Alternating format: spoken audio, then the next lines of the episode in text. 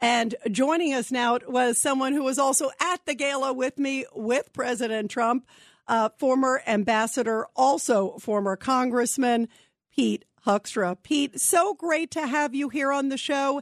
And uh, first, I got to get your take. Um, by the way, I thought it was a beautiful gala last night, and I thought really inspiring.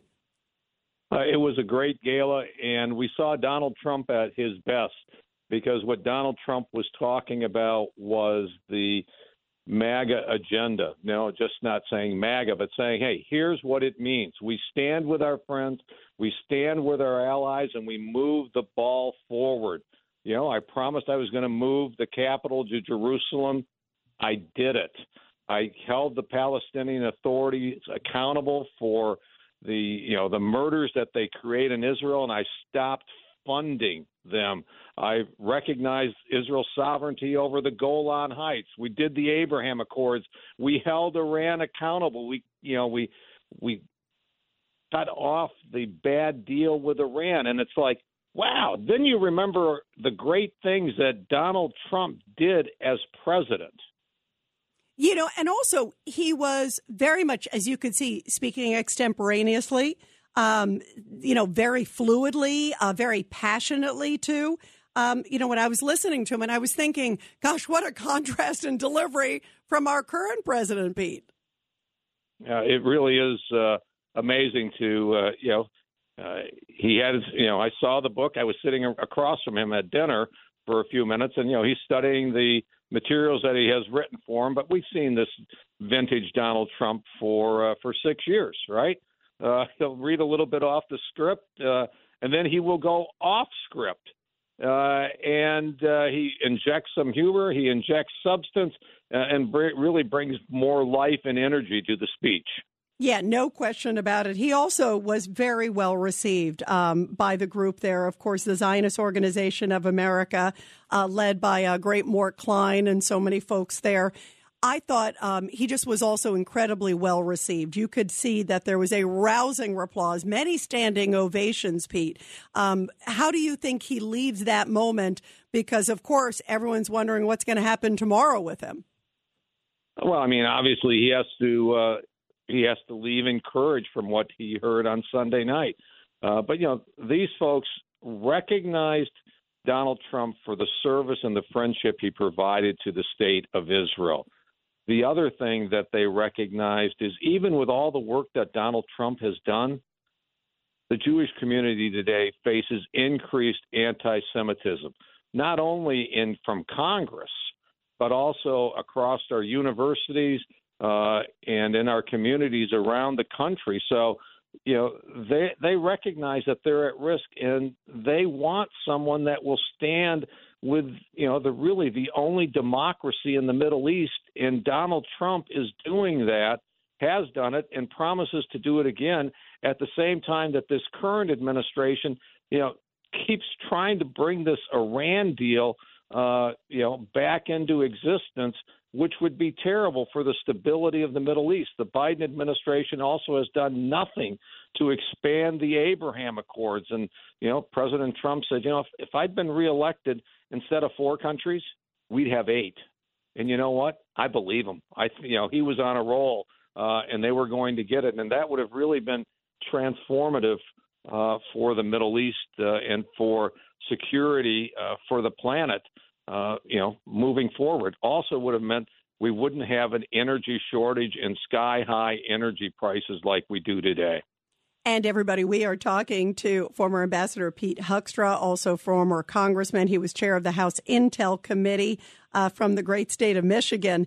You know, and Pete, I also just saw such clarity in his voice to your point that he was very clear on protecting our American borders, protecting our allies, standing with our allies.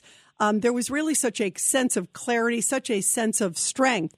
And I also got the sense from what he was saying, you know, even there at the dais, you and I were lucky enough to be just a few feet away from him. And there was really a sense of he feels he's seeing many things kind of falling apart around the world and saying, gosh, I want to come back in and I want to fix it or finish unfinished business on his part too. Yeah, absolutely. Uh, whether it's the Middle East, uh, whether it's energy, whether it's the borders, uh, whether it's Ukraine and confronting Putin, uh, the president recognizes that, uh, yeah, the Biden administration has gone very much in another direction. We've seen the results of that, uh, you know, in our daily lives. With the, the war in Ukraine, you know, the inflation, the energy prices, the crime situation. So, you know, the the president clearly, I think, was positioning himself last night as saying, "I've done this. I'm ready to do it again, uh, and that's going to be my platform."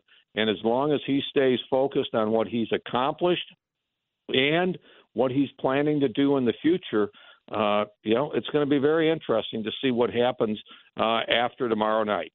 What are your thoughts of where he's going to go tomorrow night? And and I agree with you also, Pete, that I thought he sounded also very presidential last night too.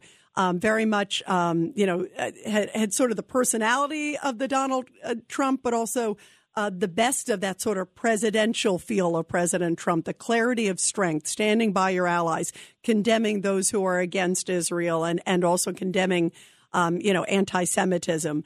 He was very clear. And I sort of thought, gosh, if he could keep that tone, that would also be a great tone for him moving forward, I think, um, within his party. And, and as he tries to, I believe, probably make another run and announce it tomorrow night. What's your gut on where he's going to go? Yeah, the president's tone last night, I think, was spot on perfect. Uh, I hope that what he does is he has a very similar tone tomorrow. People are hurting across America. They want a serious uh, they want a serious presidential uh, response from Donald Trump as to where he's going to take us in the future. And I think the thing that Republicans want to hear tomorrow night is I'm the president, I'm the former president of the United States, I'm the leader of the Republican Party, and along with Ron DeSantis, along with Governor Youngkin, Governor Kemp, we are going to do everything we can to make sure that Herschel Walker is the 50th Republican senator uh, in the United States uh, Senate. 1000%. Do you believe he will also announce, though, a run at the same time, Pete? What's your gut? Uh, my gut says absolutely. Uh, you know, it, uh, but, you know, the, the, the wonderful thing about this president, he has a great read of the American people. Uh, and he may surprise us tomorrow. He may say, I, you know, I really wanted to make this announcement tonight. Um, I really wanted to make a major announcement tonight. I'm going to make one that's maybe a little different than what I thought, and that is I'm not going to make this about me until after the election season is over. And it's over when Herschel Walker wins, uh, and we're going to win that as a team. But no, I think he will announce tomorrow. Yeah, my gut is too. And I also think because he already teed it up, Pete, that he was going to make this announcement, um, it's a little awkward to say, okay, well, now I'm going to delay the announcement. I don't see him wanting to delay an announcement, um, but it'll it'll be interesting to see. And I thought the Tony had last night is the Tony just needs to keep carrying forward and and reciting achievement after achievement after achievement. Um, and there were a lot of them last night to talk about at the gala. Um, Pete, one of the best parts was when I got a chance to see you there. That made me so happy to see you and look forward to talking with you again. Thank you for being here on the show.